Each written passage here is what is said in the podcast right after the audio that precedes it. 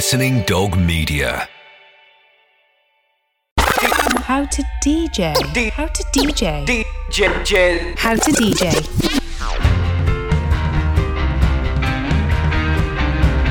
Hello, I'm Chris Hawkins and this is How to DJ.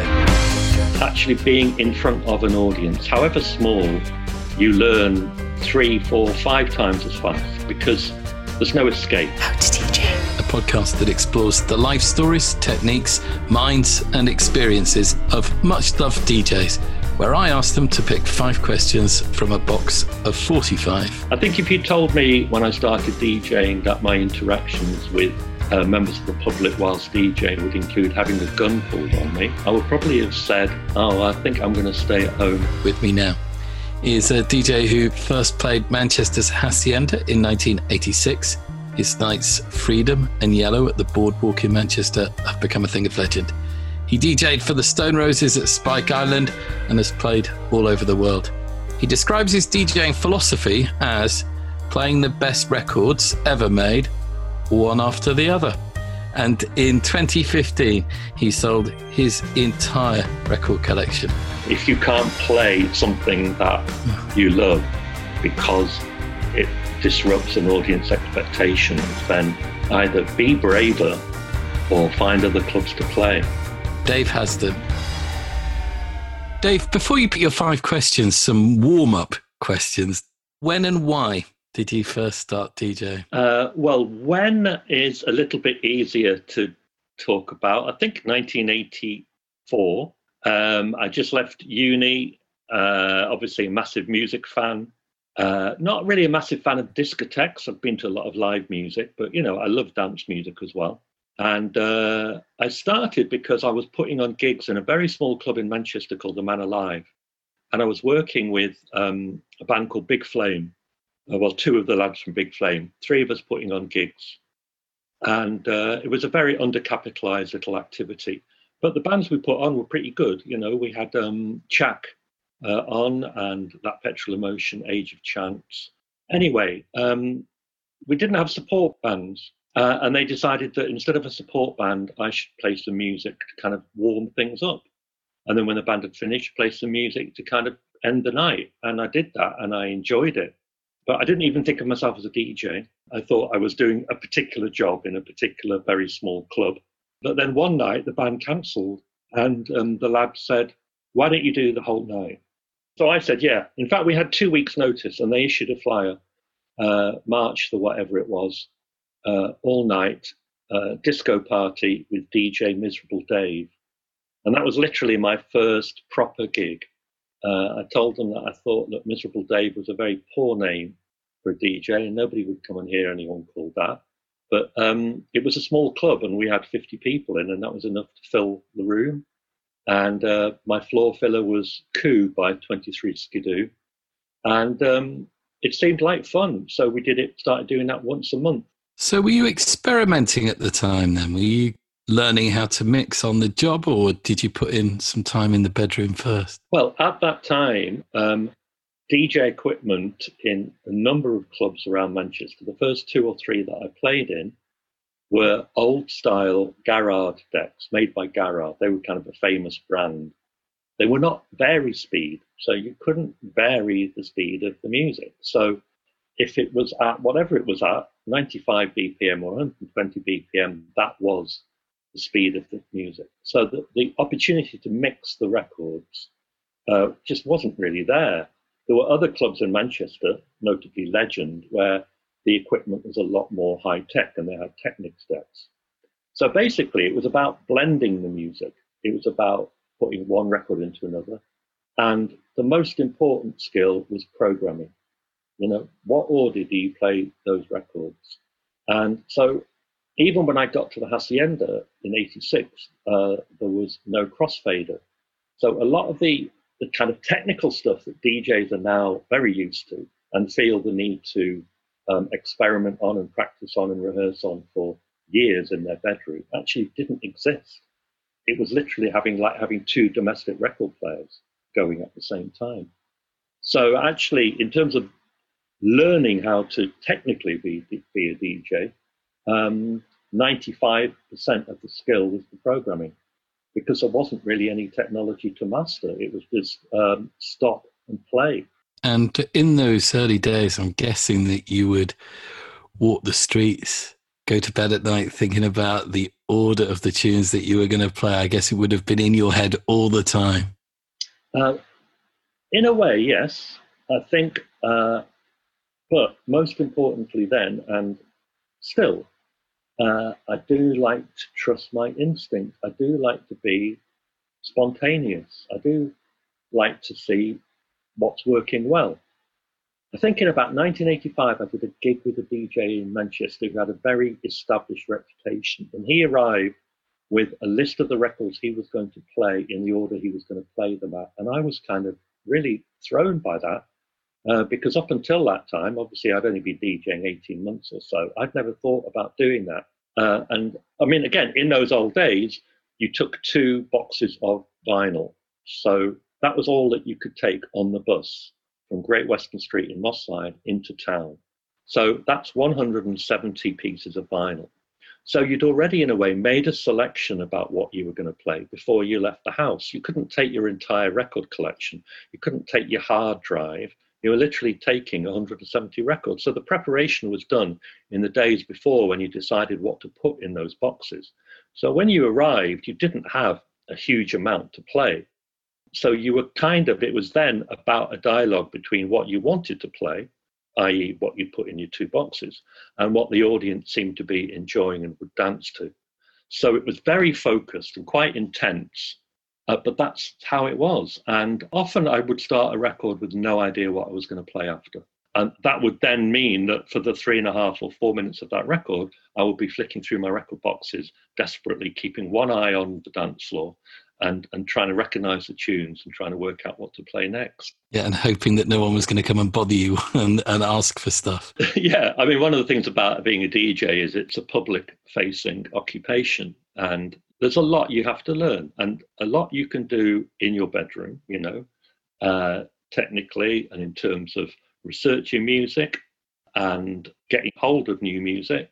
All that is really important. But actually being in front of an audience, however small, you learn 3, 4, 5 times as fast because there's no escape. And you have to learn how to react to the crowd. You have to learn how to connect to the crowd, but also just the really mundane stuff of how you interact with people coming to bother you to play records, you know, because the general public are on a night out are, you know, an unpredictable bunch.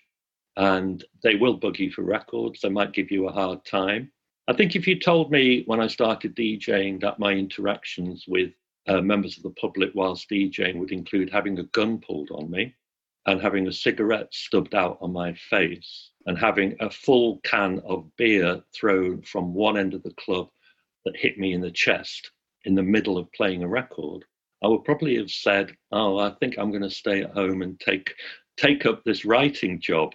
But that's all those things have happened to me. What was the gun incident? Well, I mean, the Hacienda is legendary for lots of reasons, and it was full of very, very happy, good times and good vibes. But it did go a little bit wrong at the very beginning of the 90s, maybe even a little bit before that. And there were gangs in the club and drugs in the club and characters who were really not an asset to the party in any shape or form. And one night, the Hacienda DJ box door was like a stable door. You could open the bottom and lock it, and then you could open the top as well. But we often kept it closed just because we wanted to carry on doing what we were doing, crack on. But I made the mistake one night of opening the door. I could hear banging. And there was a guy stood there with a gun. And he said, give me the records. It was about 1:50 on a Saturday night. I mean, I knew that the club had started to attract shady characters, but there's nothing in the DJ training manual to teach you how to deal with an incident like that. But luckily, I was able to bang the door shut. And obviously, my heart was beating. And I was thinking, did this really happen? What was that? And I was on my own. There was nobody else around. I just had to take a deep breath and play the next record.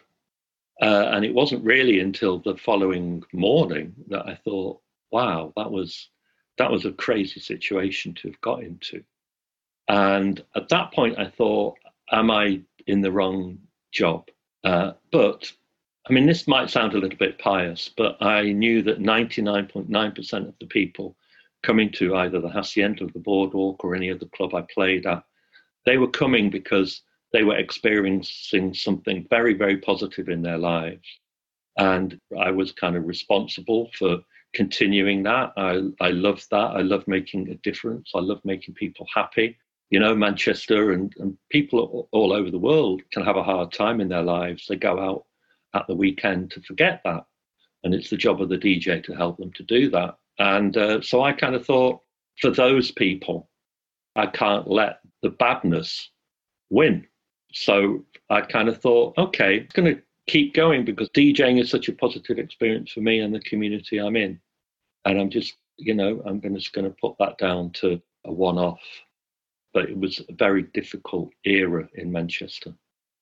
Do you think, though, overall, do you think you were having as a good a time as the crowd? Oh, that's a really good question. You know, I think that, number one, I'm quite self-critical of everything I do. And there have been so many nights where I felt that I'd not quite done what I wanted to do. The job wasn't quite done how I wanted it to do. I would have done things differently. And I've given myself like a 7 out of 10. And then as I've been packing everything away, people have been coming up to me going, that was amazing. That was just one of the best nights out I've ever had. And I'm thinking, well, to me, it was a 7 out of 10. So there's a kind of weird disconnect there. And the other thing is, I do feel like this is a kind of weird syndrome that I have personally, which I found a name for, a writer called Jonathan Franzen. I met him and we had a conversation about this. And he said there is such a thing as anhedonia, which is where you're in a situation and everything is aligned for you to feel happy. And somewhere in your mind and your body and your soul, you know you should be happy. But somehow you're not. It's like there's a glass between you and the experience. And I do find that it's a weird thing for a DJ to say, but I do find that hitting absolute bliss where, you know, my problems and my history and my issues and all that stuff that people have, all that chaos people have in their heads has melted away. And I felt genuinely happy and in the moment. That's only happened to me maybe 3 or 4 times in my entire career as a DJ, writer, journalist, and interviewer.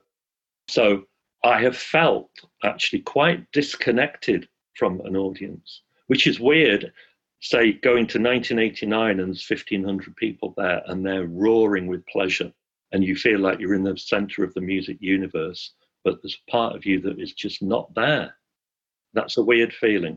I wonder if that makes it sound like you've always treated it as a job. And I don't think you would say that you've ever had a job, would you?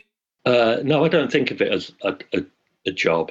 Our friend Karl Marx, who obviously co-wrote the Communist Manifesto with Frederick Engels, Karl Marx said that in a mature society, there's no distinction between work and play.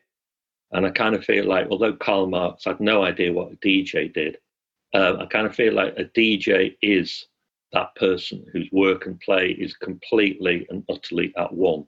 So I'm in a little Marxist bubble, basically. I'm absolutely passionate about DJing, you know, and even what I've said about happiness, setting that aside, I've never regretted, you know, taking the opportunities and going down the path that I have. Time now for the first of your 5 picks from the 45 in this record box. All of the questions are on 45 sleeves. And by the way, 5 questions, but I will be asking you at some point a question that I've always wanted to ask you. No, let's go for this. So do you need a number or something? How do I choose? So look, because of the way that things are, just tell me when to stop. So you're flicking through the records now, yes. Okay. Well, stop. Stop there. Stop. Whatever. Okay. With technology making bad mixes difficult, does the lack of jeopardy make DJing a bit less human or fun? Yeah, I think that certainly the change in the technology of DJing is absolutely huge, you know, and I kind of feel like there's almost in my career, my lifetime as a DJ, there's almost been 2 or 3 different eras of DJing, different kinds of DJing, you know, and I think that where we are now is very technical. And you're right that there's, you know, lots of buttons that you can press to make your mixing spot on.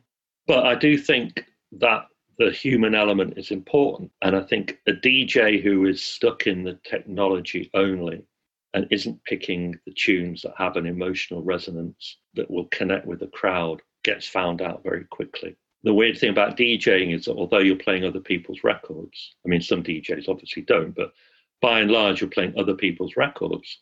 You are actually expressing your own emotion at that time. And you do that with the music that you play. What the technical advances in recent years have done is make that vehicle by which you send that out into the world much smoother, you know? So I'm kind of in favor of it. And I don't feel like it's become robotic and predictable. I think that ultimately the tunes, make an emotional resonance with people. But I guess it can lend itself to a situation where you're ending up playing something just because it works well in terms of beat matching or whatever, rather than the emotion of the song. I totally agree with you. Now, I think the other thing that tends to happen, which is similar to that, is that DJs see themselves as a kind of a genre DJ. That isn't necessarily a new thing, but it isn't something that I felt. For give you an example, Paul Van Dyke, who's like one of the big trance DJs in the late 1990s, and still is, you know, he was always in the top 50 DJs of the year in all the lists and all the magazines. I spent one evening with him and talking about music. And at that time, the Fugees' first album had just come out. And I was saying to him how great I thought it was and how I couldn't wait. There were 2 or 3 tracks I couldn't wait to play off that album. And I said, will you play them? And he said, no, because I play what Paul Van Dyke plays. And the audience come to hear what Paul Van Dyke plays. And the Fugees is impossible for me. And at that moment, I thought there was a part of me that admired the guy, you know, in many, many ways. But there's another part of me that kind of felt like something had died inside him. You know, if you can't play something that you love because it disrupts an audience expectations, then either be braver or find other clubs to play. Well, I suppose that kind of brings me to that question that I've always wanted to ask you, which is, why did you always plough your own furrow when you could so easily have been travelling all over the world playing straight up house under the sunshine that the Hacienda had bestowed upon you? I think just because I can't fake it. I really can't fake it, Chris. I have to play music I love. And if I hear a record that I love and I think it means something to me, I want to share it. It's about sharing the music and connecting with the audience. And people who followed me DJing, I mean, it's obviously not many people who've been there from day one and who are still likely to come out and pay to hear me now, but people who've dipped in and out of that journey, if you like, that I've made, I think ultimately they respect the fact that, you know, the Dave Haslam of different parts of his life is a different person. You know, Muhammad Ali said the man who's the same person at 50 as he was at 20 hasn't lived. And so that's kind of how I feel. So therefore, the music that I play reflects the changes in my personality and my community and my attitudes. And so if I'm stuck in a groove, literally in a groove, or I'm stuck in an era, then how can I express myself? I'm really curious about what you said about the connect, disconnect. Do you think that disconnected connectivity that you sort of feel like, do you think that has altered through the years from the very first time to now? No, I don't think so. I think that, interestingly, I've realised that since the early 80s, I've been a journalist and a writer, and more recently, I've done a lot more writing. And I've realised that actually a writer is one step back from the world. A writer is looking at what's happening in the world and has to observe, you know? can participate but has to observe. And I kind of feel like that's maybe one of the few connections between my writing and my DJing, is that, I am one step back from the experience. Mm. Is that a place you like to be? No, not necessarily, but it's the place that I inhabit. Even on a very, very practical level, when I'm DJing, I DJ straight, you know? I might have a little bit to drink, but in terms of do I enjoy it as much as the audience? Well, I enjoy playing the music as much as the audience, but I don't throw myself into the experience in the same way as the audience do. Mm. You know, in the end of the 1980s, you know, the Hacienda notoriously was full of drugs. Every club I've ever played in has been, you know, either people have been intoxicated on whatever, and I'm always one of the most sober people in the room when I'm DJing. And to be honest, that isn't necessarily to do with my personality, but that's just because I felt like I needed to be in control. It was, you know, you couldn't be at the Hacienda and be as off your tree as the people in the audience and expect to be able to do an amazing job, you know. I remember there was one DJ who came and joined us on a Saturday night, and he was given a kind of opportunity to play. He'd been talked about around town. We thought we were going to bring him into the DJing world of the Hacienda. There was only 4 or 5 of us who were the regular resident DJs. We never had any guest DJs. It was a very tight ship.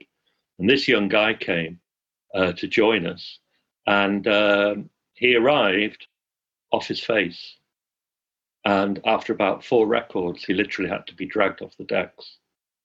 And, you know, maybe he was nervous, maybe it was too much for him, or maybe that was just how he was. But me and the rest and the management were just like, well, he's not getting another gig. Who was it? I'm not saying who it was.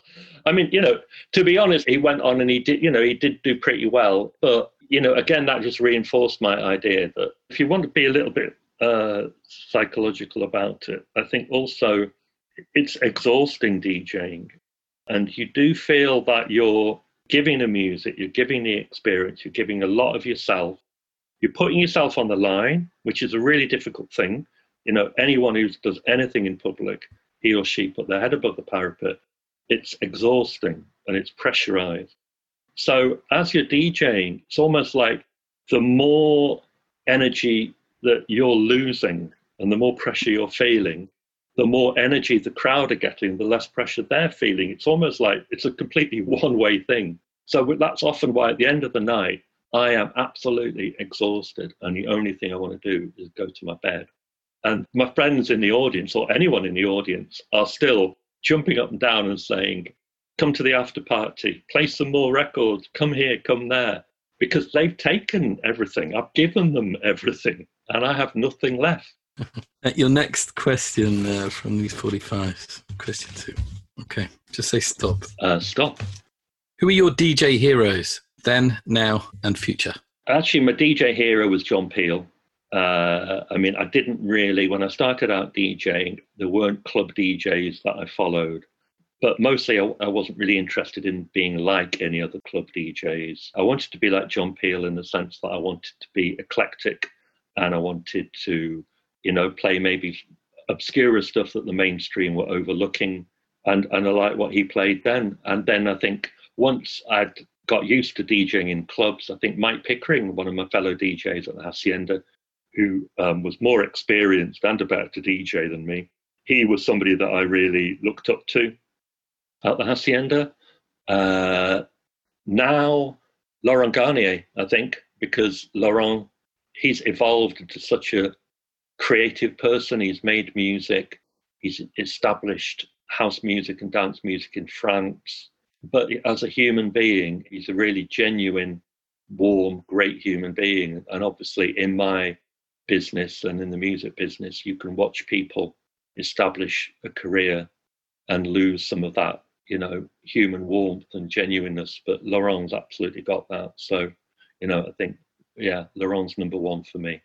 Does he count as for the future as well? Is there anyone else that's buzzing around that you're hearing good things about that you've seen and loved? Well, of course, the DJ for the future the DJ that I follow, who's what you might call a young DJ, although he's probably now 35, is Seth Troxler. And as you may know, a few years ago, I sold my vinyl record collection to Seth. And it was very much a kind of act of passing on the baton to the next generation. And he wanted, you know, both a piece of history, but also the tools. You know, he wanted to play them, not as kind of archive things, but as living, breathing pieces of music. And he's taken them around the world. And occasionally he sends me a picture from Peru or somewhere, spinning one of my records in, you know, the outskirts of Lima. So he's my favourite for sure. Do you still miss that collection? No, I don't. I've never missed it because I really like the fact that Seth has got the records and given them new life.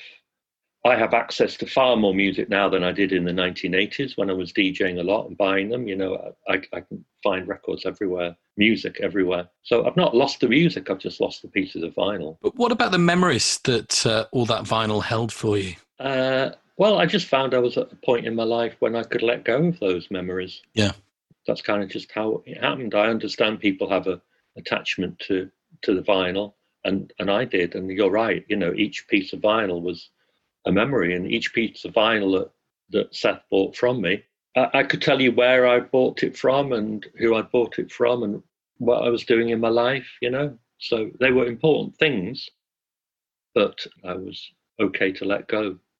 Sometimes it's okay to let go. Sometimes it's okay to say, I'm drawing a line under that and I'm moving on. Yeah. Why did you say earlier that Mike Pickering was a better DJ than you? What do you mean by that? I think that he, technically, he was a better DJ than me. The technical aspect of DJing, you know, does interest me a little bit, because I think that a lot of the DJs who are remembered now, back in the day, say like Larry Levan, and a lot of the DJs that are revered now, also maybe somebody like Theo Parrish, very big underground DJ. I don't think either of them were, you know, technically amazing. I mean, they were, you know, they're good, but they're not technically amazing. It is for them always about the choice of music being absolutely right. So what's your measure then of who's best? You have to have that ear. You have to have that taste.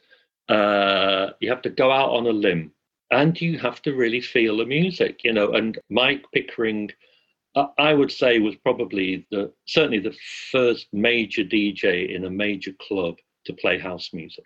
But it grew out, for him, it grew out a lot from funk, soul, go-go, New York boogie. He was playing all that. So when house music came along, he was already playing the music that was the roots of house. So he was ready for that moment. He was ready for that moment. And so actually, so maybe that, what you just said, that was the key. He was kind of ready for the next moment. He wasn't surfing a wave, he was creating a wave. Yeah, he had the greatest armory at that time, and as well as the I guess it's a natural instinct, isn't it? Yeah, it is a natural. And also, of course, Mike had been in a band, Quando Quango, who went on to be in M People. So say whatever you like about M People, you know, they had an ear for knowing what people wanted to hear. So he also, I think, probably had a more of a musicologist ear than mine, I guess. I think I would say it and not fear too many people coming back at me, but I played a few bad records, but I would say that my taste in music is probably better than anyone else I've ever met. Yeah. But, and that's because I really believe in myself. When I listen to a piece of music, I'm not thinking, is this cool? Is this 5 stars in Mixmag? Did this person play it? Is it going to be big? Do I know the person? Are they from Manchester? I don't think of any of that. I just think, does this really go deep inside me? Yeah, I get that. Is this something I really want to share? Yeah. And that's my only criterion. So if it touches your soul, it's a yes. It's a yes. DJ. How to DJ with Chris Hawkins. Still to come. Which song or piece of music do you love playing most? I would say that when the moment is right, if I play that, then I just know that everybody's nerves and emotions are tingling. Dave Haslam.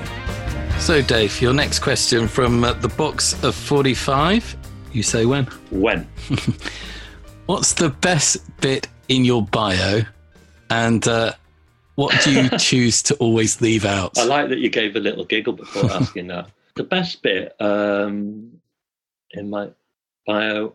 I don't know, but the funny thing is that if you Google the legendary Dave Haslam, you get as many hits as if you just Google Dave Haslam.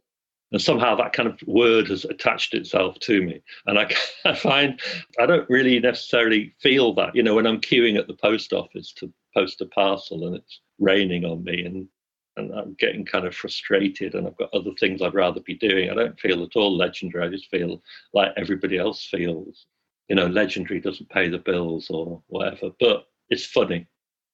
So I think I'm kind of somehow proudest of that.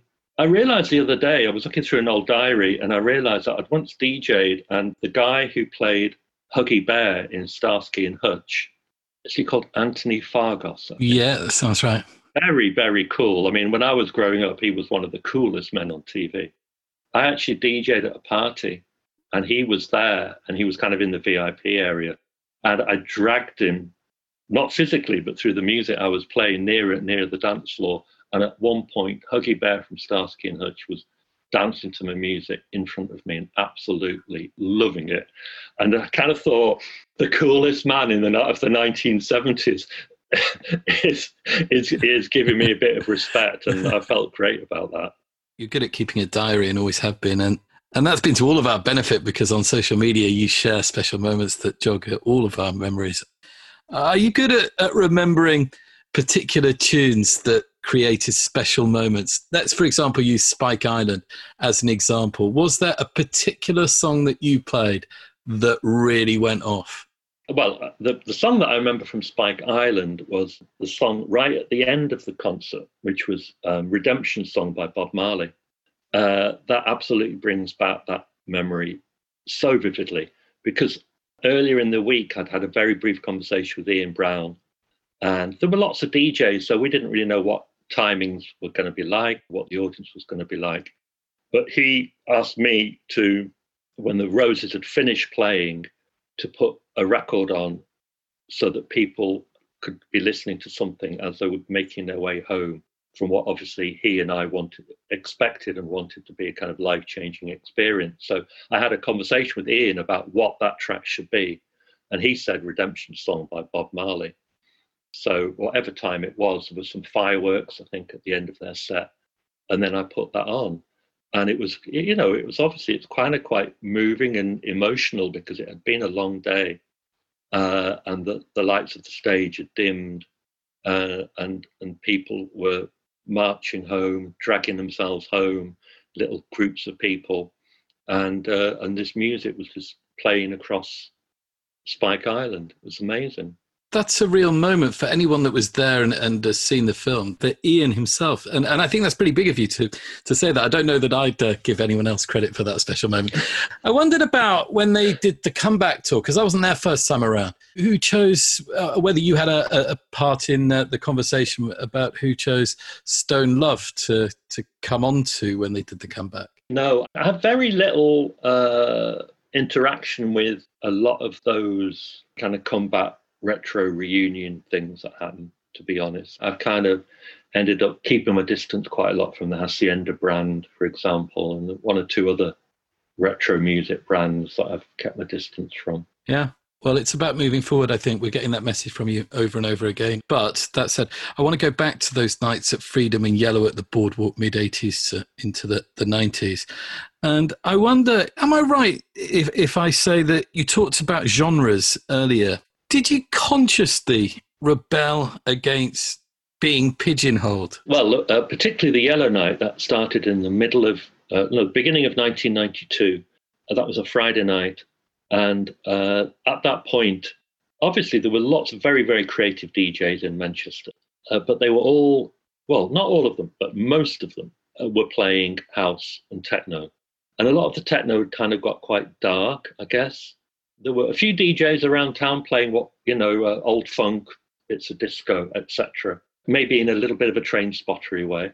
Anyway, I decided that on that Friday night, I would go back in a way to playing music that was not all one BPM, that wasn't technified. And I kind of joined the dots between funk, soul, and then the new stuff that was coming out on Talking Loud, The Young Disciples, for example, brand new heavies, and from the label Mowax. And also, I felt like a lot of the music that was being played was kind of hard music, a little bit aggressive. I understood the appeal of it, but I basically set up Yellow as a night where we'd play funk, soul, disco music, either old music, but mostly the newer stuff that was related to that. And I took it even further, and I said to my fellow DJs, Jason Boardman and Elliot Eastwick, if we play a record and girls leave the dance floor and boys go on the dance floor, we're never going to play that record again. Write it down. It's banned. Because I just kind of felt like, I've always thought that in clubs, girls are the coolest people. I mean, since then, I've DJed a lot of gay nights, and I've kind of realized it's not really to do with gender. But at that point, I wanted the girls to get on the dance floor. I've actually since read Brian Jones, who formed the Rolling Stones, saying that everywhere the Rolling Stones went in the beginning of the 1960s, every little town that they went to, it was always the girls who were the coolest. I kind of knew what he was talking about. You know, and DJing is a lads industry, you know, unfortunately, and it's very lad heavy. And I think sometimes the music reflects that. I just want girls to hit the dance floor every time I played, you know, a Chaka Khan record or a Motorbase record. And it worked. It was every Friday for 7 years. Let's do another question, Dave. Say when. When? Who's your favourite warm-up DJ? And on the subjects of warm-ups, what's the art? And who would you be most scared to warm up for yourself? Well, the art is not playing all the big tunes that the DJ who's going to follow you is going to play. I had one really terrible experience in Paris. It was the French premiere of the film Control, the Joy Division film. Yeah. And it was in a beautiful cinema off the Champs-Élysées. And I'd been booked to do a talk before the film and then the DJ set after. But I was told that after the film, there were a few journalists who wanted to interview me. So I said, OK, I'll do those interviews. They said, oh, we've got another DJ who will warm up for you in the room next door where the club bit was. So I said, OK. So I was about 45 minutes late into getting into that room. And in that time, the warm-up DJ had managed to play, I think, probably the 3 or 4 most popular Joy Division records, 3 or 4 most popular New Order records, most of the back catalogue of The Cure, and I was left with almost nothing. M People. I played Nag Nag Nag by Cabaret Voltaire and cleared the whole room, let alone the dance floor. I once played that when I was DJ. I once played that at the wrong speed, and not one person noticed. It's a fantastic record. So, yeah, my favourite warm-up DJ, well, I guess I would have to say that Jason Boardman, you know, who was at Yellow with me at the Boardwalk for all those 7 years. I think often he was a bit frustrated that he didn't get more primetime slots, but he was just happy to be involved. And actually, I think he liked the fact that a warm-up DJ isn't judged by how many people are on the dance floor. They're just judged by the vibe.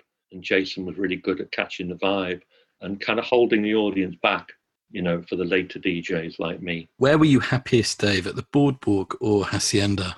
Both. I mean, I think, can I answer a question you haven't asked me yet? Sure.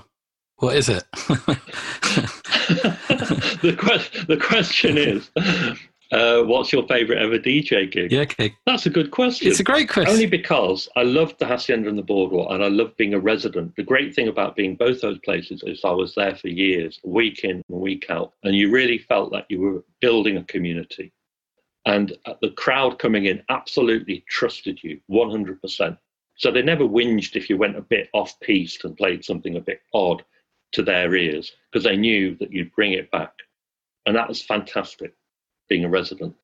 But doing one-off gigs in different parts of the world is also an incredible experience, but it's so totally different. And the great thing about it is it's totally unpredictable. So you could be going to a gig that you think is going to be amazing, you know, Berlin, Saturday night, 3 a.m. till 5 a.m. in some old warehouse somewhere with a fantastic lineup of DJs. You imagine that's going to be great. And You know, the 3 or 4 times I've done a gig like that, they usually are. But then there's other gigs that you think, okay. The B-side Liquor Lounge in Cleveland, Ohio, a little basement under a liquor lounge, whatever that is, on a Sunday night. I was in Cleveland doing a lecture at a local university, and I just tried to find a DJ gig for that night, just to give myself something to do so I didn't get left with, you know, what I thought might be kind of a whole load of boring lecturers taking me out for dinner. They turned out to be not boring at all. So I arrived at the B-side Liquor Lounge. I met the guy running the club called Brad. He seemed quite all-American. He'd been phoning me all day saying, let's go for hot dogs and beer. And I arrived in, and it was empty. And I thought, oh, you know, here we go. And he was full of enthusiasm, and the crowd built slowly. And then he said, oh, by the way, I hope you don't mind, but there's somebody's birthday, and I've told them they can all come in for free. I'm like, do it. And within about an hour and a half of opening, the club was filling up really well. And I just, because I had nothing to lose, no one knew who I was. A lot of them had just come out on a Sunday night with no expectations. I just absolutely felt free, and I was just playing everything and anything and just diving in. And Brad was literally on the phone, phoning people. He was next to me in the DJ box. He was shouting to his friends, you've got to come. This is DJing. This is DJing. And it was the beginning of MySpace. And he was like, on MySpace, you know. And the final hour was just incredible. And at the end, Brad gave me this huge bear hug, and big sweaty Brad bear hug. And his sweat was still kind of on me when I got back to the hotel. And that was just the best gig ever, because it just felt, it was a total one-off, and it was totally unexpected. And Brad had a fantastic time, and so did I. What's your favourite length for a set, Dave? I think probably 3 hours. Yeah. I'm happy with anything between 1.5 and 3.5. Mm-hmm. In the old days, I'd do 5. But I think one of the things that's changed is that, you know, people expect lots of DJs on the bill. I can't quite get my head around some of the bills that I see now, where there's, you know, multiple DJs each doing an hour. I think that's kind of weird. I don't think I'd know what to do. I like having the freedom to kind of build the set and take it to a few different places and not just be one-dimensional with the music. Oh. So, you know, to feel like you can take it back and be a bit quieter and then be a bit more full-on. But 1 hour of bangers is, for me, by the end of the hour, I'd be bored. So, Dave, the next question here. Say when? When? Which song or piece of music do you love playing most? And I'm going to break this one down. So do you want to answer that first? Okay. Which song or piece of music do you love playing most? I would say that when the moment is right, Massive Attack, Unfinished Sympathy. If I play that, then I just know that everybody's nerves and emotions are tingling. And that is what I want. Yeah. And so this is a secondary question along the same lines. Which song holds the best? In fact, there are two. Which song holds the... there are two secondary questions. Which song holds the best memories for you? Ain't Nobody, Rufus and Chaka Khan. I mean, I think I've probably been playing... That's probably the record I've played the most times. I feel like that's a Dave Haslam trademark. Oh, yeah. I mean, and the thing is... you know, about 15 years ago, I started to be asked to do weddings, and I was initially quite resistant because you always have this idea of a wedding DJ. And in fact, even now when people ask me to DJ at their weddings, obviously now I'm a bit older, sometimes it's their second marriage, but anyway. And I send them an email back listing all the stuff I won't play. Okay, I'll do your wedding, but I won't play, you know, things like The Proclaimers and Simply the Best and stuff like that. And not because I don't, you know, appreciate that music, but because other people, you know, you could book a DJ for 50 quid who'll play that. So I'm like, well, A, I'm quite expensive, and B, you know, I don't play any of this music. But some of the favourite gigs that I've done in recent years are weddings, because obviously at that point, if they say yes, then they're totally up for me doing the wedding I want to do for them. And, you know, Ain't Nobody by Rufus Chaka Khan is always, you know, the big record at that kind of situation. But it's also something that I've played in, you know, clubs all around the world. And the second part of that secondary question, which was part of your fifth question, so this is part 3 of, well, question 5, but of course there was a a second choice earlier. So God knows, does it really matter? No, not really. Which song have you played the most over the years? I'm guessing that probably is Rufus and Chaka Khan. I think so, or Good Life by Inner City. Yeah. There was a period when I played Mr. Big Stuff, Gene Knight. I played that a lot, and I used to play it off 7-inch single. And just near the end, there was a little mark on the record, and it used to jump. But, you know, I didn't mind that bit of authenticity, so I just carried on playing. It was on the original Stax label, I think, and I'd had it for years, so I just used to know that the record would jump. And then one day I was out record shopping, and I saw it, kind of brand new, pristine, 12-inch. I thought, I'm going to get that. And I put it on the next Friday at the Boardwalk. And at the point it normally jumped, of course, it didn't jump. And honestly, half the crowd turned to kind of look at me because they'd never heard that record without the jump 2.5 minutes in. I guess for anyone listening who wants to pick up a tip or two other than anything that you've already said already, and you've been so honest, brilliant stories, every single one of them. What comes after Mr. Big Stuff? What would you suggest? What did you used to play most after that? I think probably something by James Brown. I would say probably Cross the Tracks by Maceo and the Max. Uh-huh. Yeah, a James Brown type record, I think, or Hot Pants by Bobby Bird. Yeah. How about turning that into 3 for a takeaway? So what have we got? We've got Mr. Big Stuff, and we go into Hot Pants by Bobby Bird, and then we go into, then why don't we go into You've Got the Love by Candy Staton, because we've got the love. We sure have. All for you, legend. Dave Haslam. I can't thank you enough for all of that, Dave.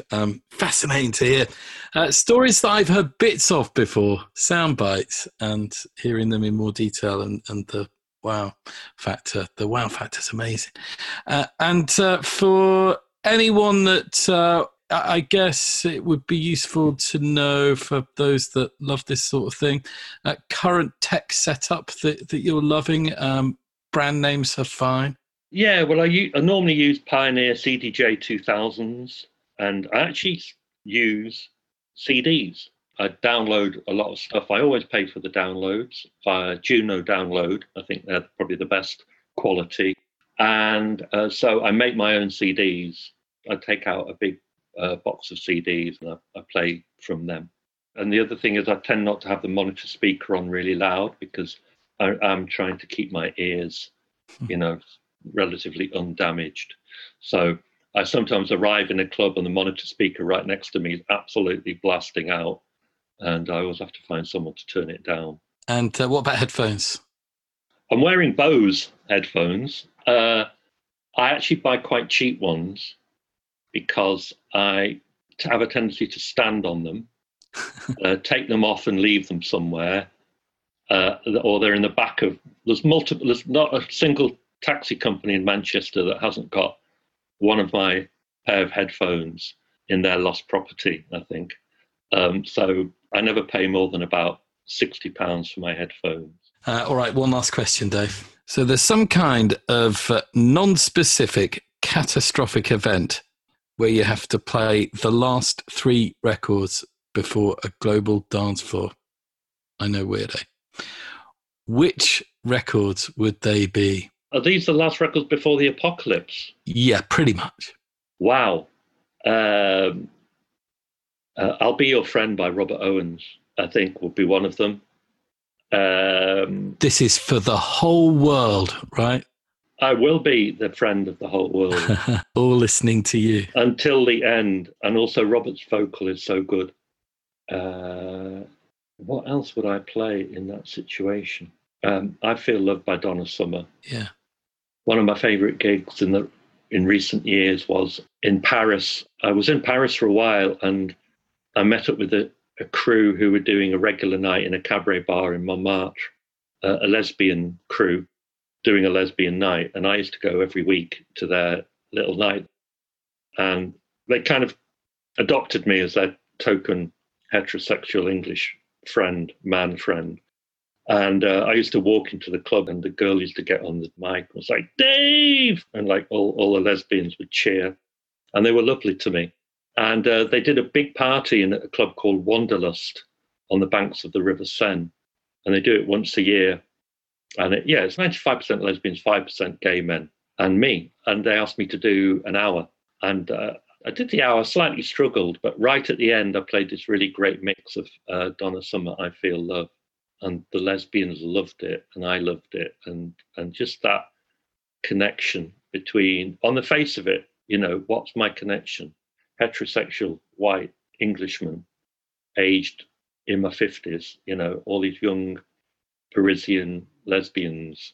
What have we got in common? And I played that record and we had everything in common. And that was, it just felt so right and so important to me.